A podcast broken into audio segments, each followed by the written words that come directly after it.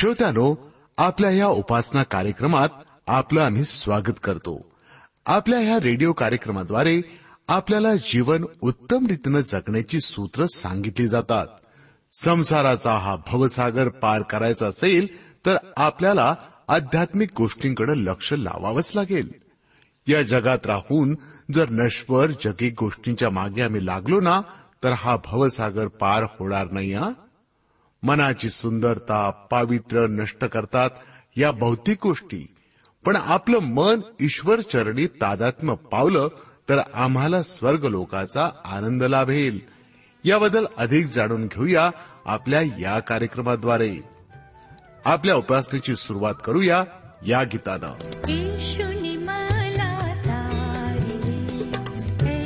विश्वास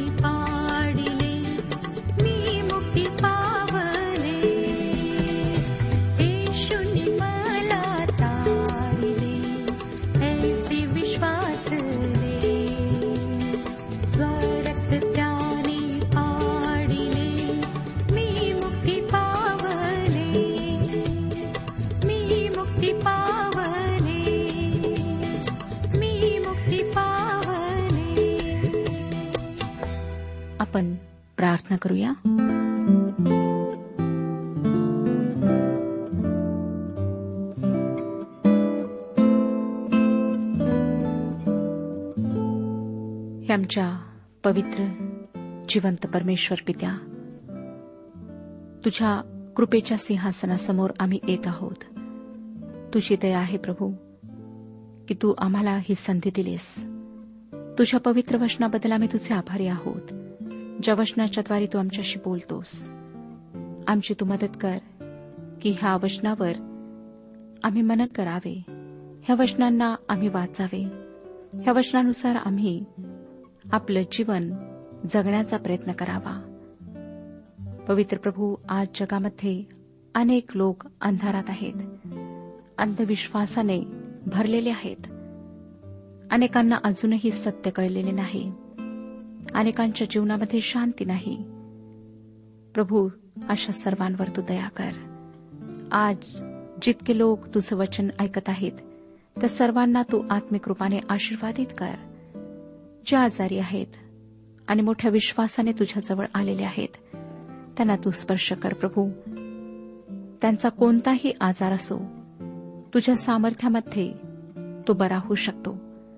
म्हणून नम्र प्रार्थना आहे की आपल्या पवित्र हाताचा स्पर्श त्यांना कर आणि त्यांना आरोग्य दे.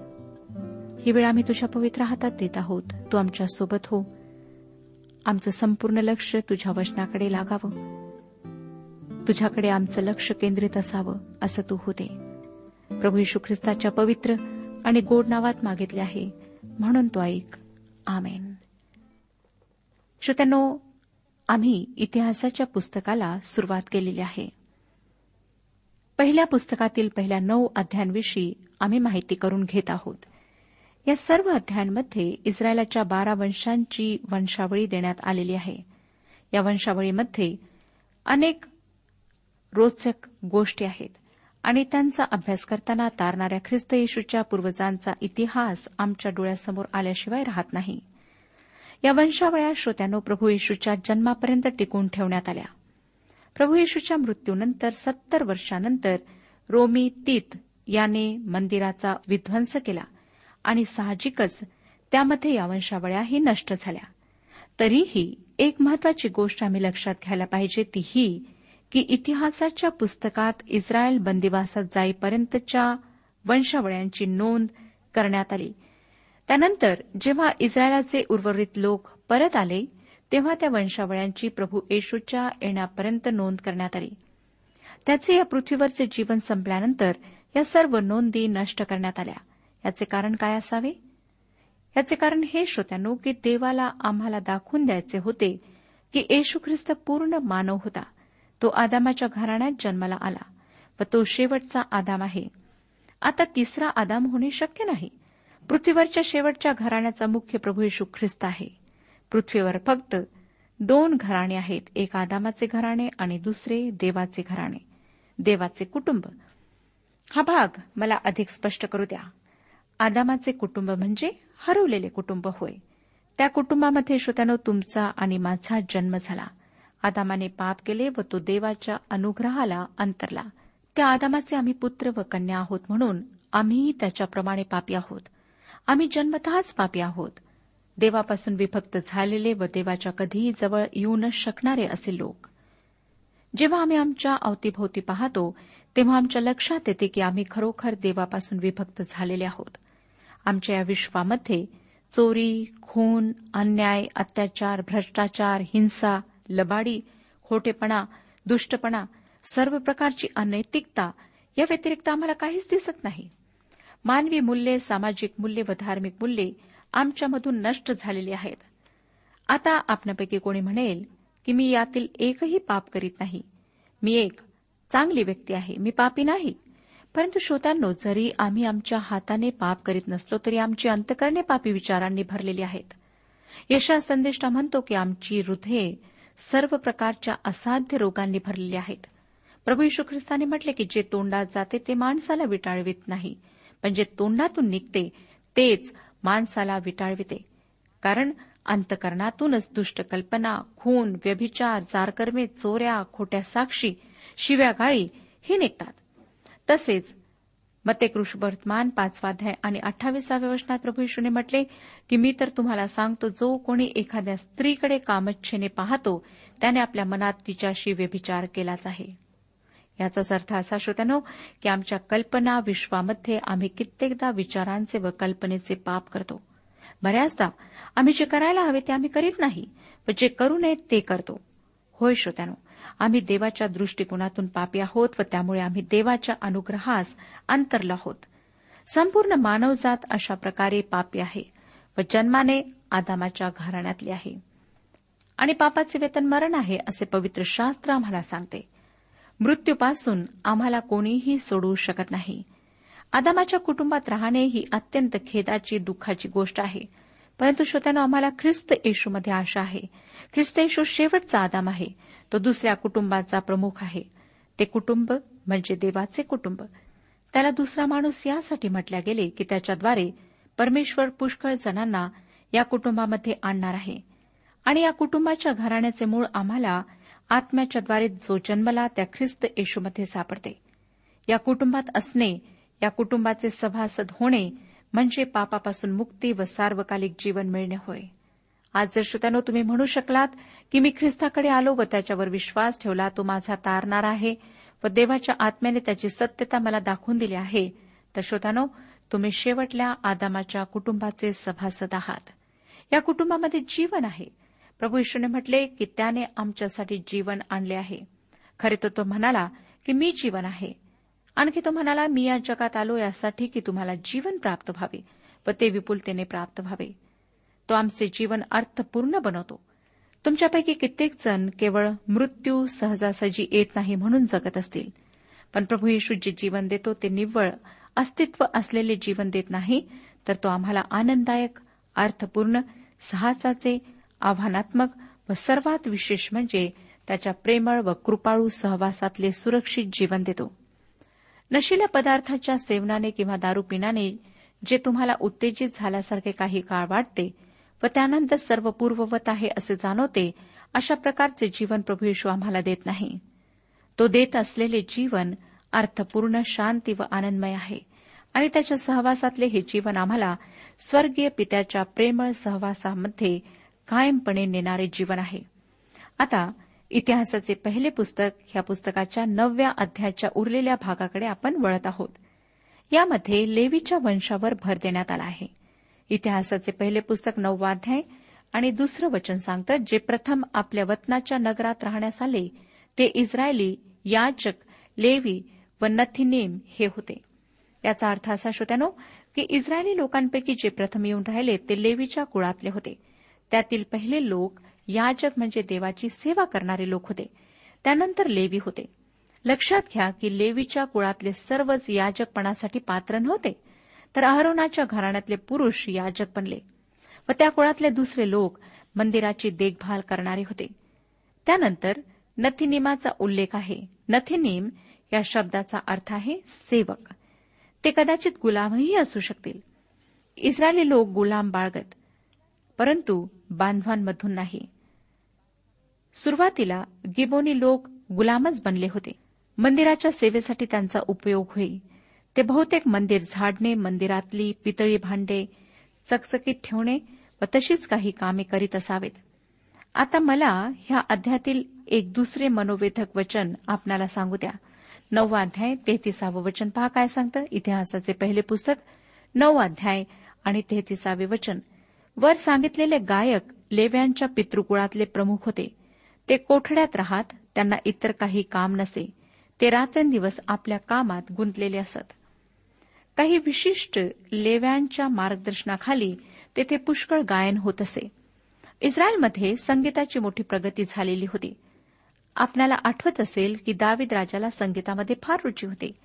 खरे तर श्रोत्यानो त्याला इस्रायलचा मधुर स्तोत्रकर्ता म्हटला जाई व पुष्कळशी स्तोत्रे त्याने लिहिली. आम्ही देवाची उपासना करावी व त्याची स्तुती गावी असाच तो आमचा जिवंत प्रभुदेव आहे. गायन व वादन करून त्याची स्तुती करणे म्हणजे ओठांचे फळ त्याला अर्पण करण्यासारखे आहे. संत ऑगस्टिनने म्हटले की जेव्हा आम्ही गायनाच्याद्वारे देवाची स्तुती करतो तेव्हा आम्ही त्याची दोनदा प्रार्थना करतो. स्तोत्रसंहितेच्या पुस्तकात कितीतरी ठिकाणी गीत गाऊन देवाला स्तुती देण्याविषयी सांगण्यात आले आहे. एकशे पन्नास स्तोत्र तीन ते पाच वचने पहा काय सांगतात? कर्णा वाजवून त्याचे स्तवन करा. सतार व वीणा वाजवून त्याचे स्तवन करा. डफ वाजवून व नृत्य करून त्याचे स्तवन करा. तंतुवाद्य व बासरी वाजवून त्याचे स्तवन करा. खणखणणारे टाळ वाजवून त्याचे स्तवन करा.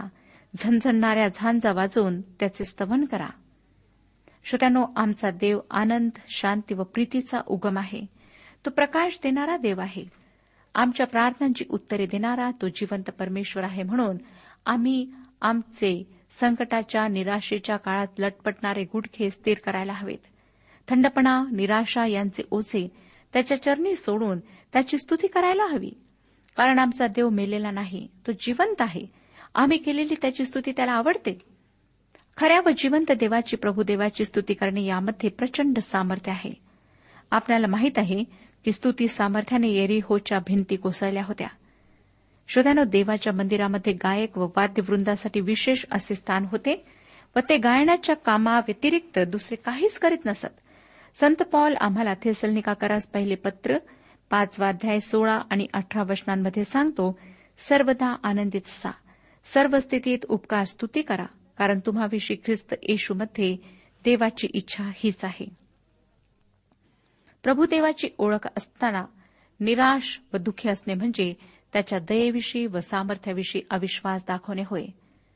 श्रोत्यानो दाविदाला सर्व परिस्थितीमध्ये देवाची स्तुती करणे माहीत होते. देवाच्या उपासनेमध्ये गायन वस्तुती यांचे फार मोठे स्थान आहे. नवव्या अध्यायाची समाप्ती शौलाच्या कुटुंबाच्या वंशावळीने होते. ती शौलापासून त्याचा मुलगा योनाथन यांच्यापासून पुढे सुरू राहते जे फार वैशिष्ट्यपूर्ण आहे. नवव्या अध्याद्वारे इतिहासाच्या पुस्तकातली वंशावळी संपते. संपूर्ण पवित्र शास्त्रातली ही सर्वात लांबलचक वंशावळी आहे. आणि अशी वंशावळी संपूर्ण जगाच्या कोणत्याही साहित्यात किंवा इतिहासात नाही. ती आदमापासून सुरू होते व येशू ख्रिस्तापर्यंत पोहोचते. तिची सुरुवात पहिल्या आदमापासून होते तर शेवट शेवटच्या आदमाने होतो. सध्या अस्तित्वात असलेली वंशावळींची ही सगळ्यात मोठी नोंद आहे. श्रोत्यानो जगातील कोणतीही व्यक्ती आदामापर्यंत स्वतःची वंशावळी शोधू शकत नाही. कारण सगळ्या वंशावळ्या जेव्हा रोमी तिताने परमेश्वराचे मंदिर उद्ध्वस्त केले तेव्हा नष्ट झाल्यात. तरीसुद्धा आम्ही सर्वसाधारणपणे म्हणू शकतो की आम्ही आदामाच्या घराण्यातून आहोत. उत्पत्तीच्या पुस्तकातल्या सातव्या अध्यायामध्ये ज्या जलप्रलयाची नोंद करण्यात आली त्यामध्ये कायनाचे घराणे नष्ट झाले. मला वाटतं श्रोत्यानो की उत्पत्तीच्या पुस्तकातल्या वंशावळीतूनही काही नावे गाळण्यात आली आहेत. या सर्व वंशावळ्या एका महत्त्वाच्या मुद्द्यावर प्रकाश टाकतात. तो मुद्दा किंवा प्रश्न म्हणजे मानवजात किती जुनी असावी? माझे वैयक्तिक मत आहे की मानवजात सहा हजार वर्षांपेक्षा अधिक जुनी असावी. मानव या पृथ्वीवर जास्त काळापासून असावा. परंतु देवाने मानव घडवला माकड नाही. त्याने आदामाला मानवाला घडवले. कदाचित आपण एक व्यंगचित्र पाहिले असेल ज्यामध्ये मानवाच्या उत्क्रांतीविषयी व त्याच्या संस्कृतीविषयी व त्याच्या तथाकथित प्रगतीविषयी टर उडवली असेल. हे चित्र विध्वंसाचे चित्र आहे. अणुबॉम्ब सोडण्यात आले आहेत व सर्व जगाचा विध्वंस झाला आहे. माणसाने स्वतःला देखील नष्ट केले आहे. जीवनाच्या अस्तित्वाच्या सर्व खुणा नष्ट झालेल्या आहेत. फक्त दोन खुणा शिल्लक आहेत.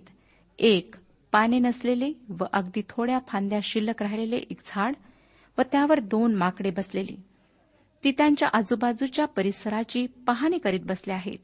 सर्व बेचिराग विराण झालेले आहे. मानवी जीवन अदृश्य झाले आहे.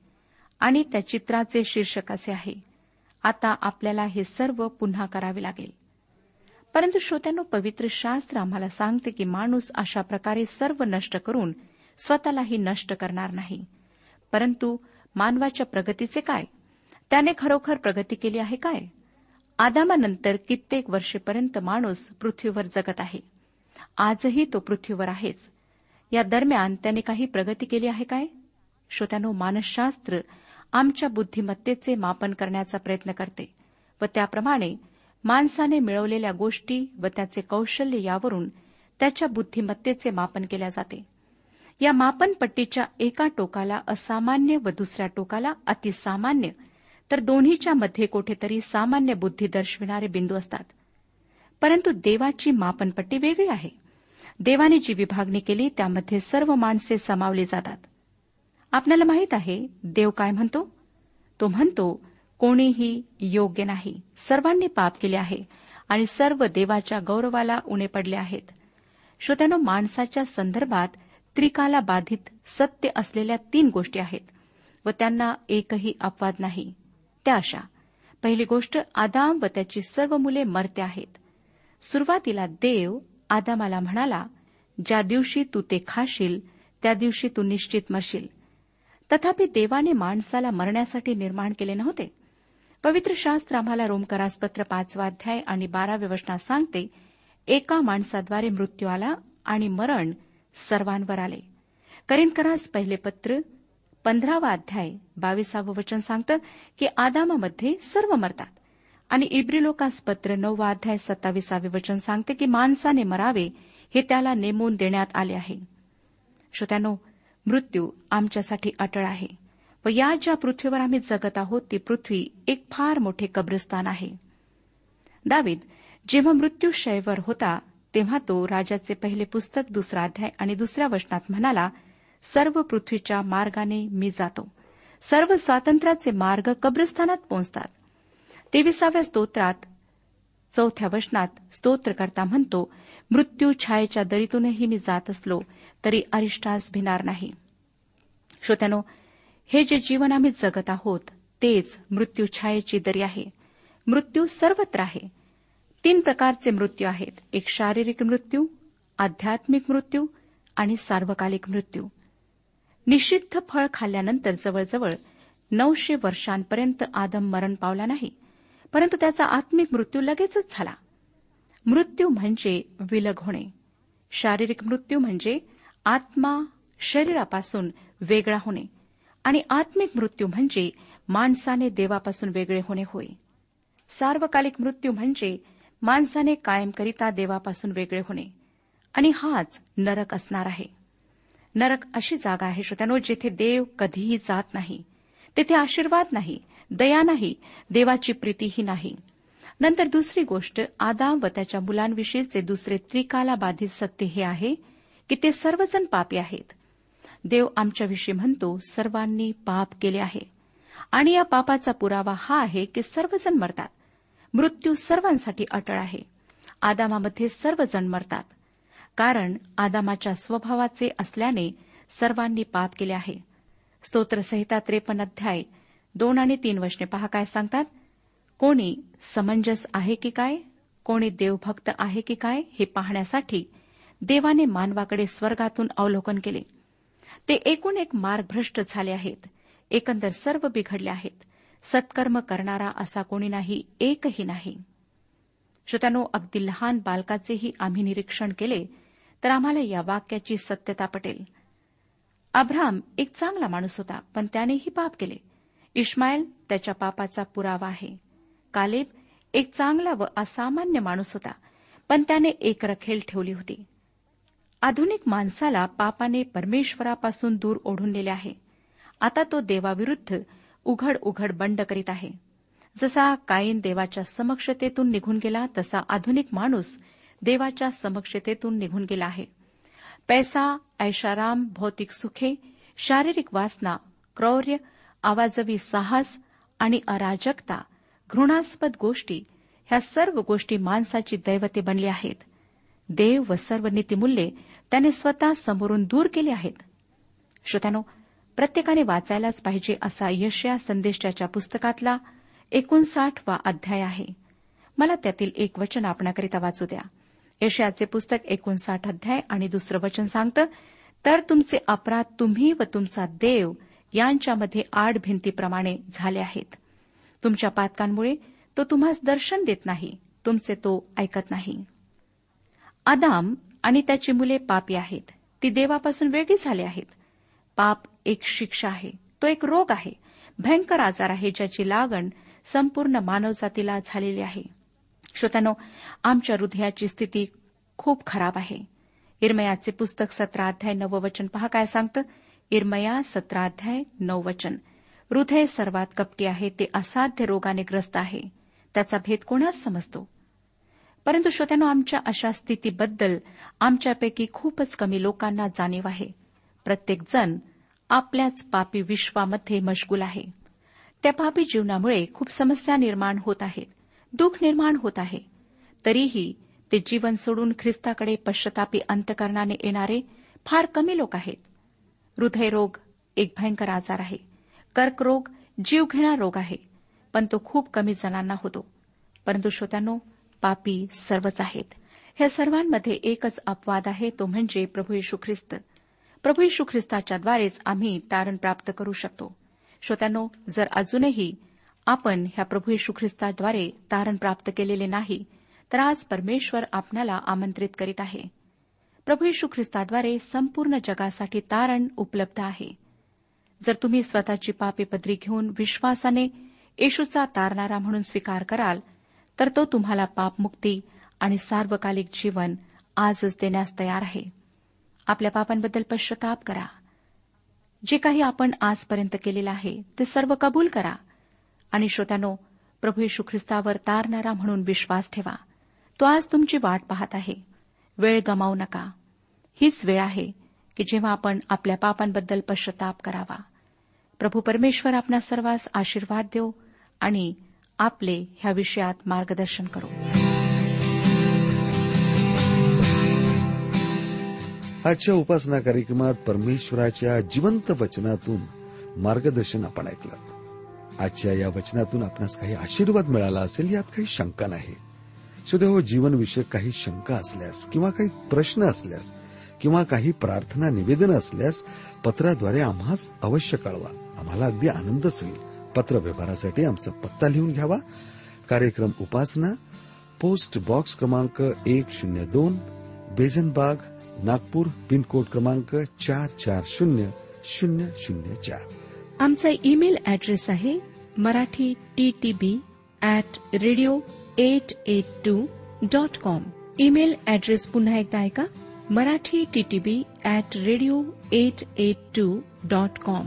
बरं तर आता इथंच थांबूया कारण आपल्या कार्यक्रमाची वेळही संपत आलेली आहे. पुन्हा आपली भेट आपल्या पुढल्या कार्यक्रमात तोपर्यंत नमस्कार.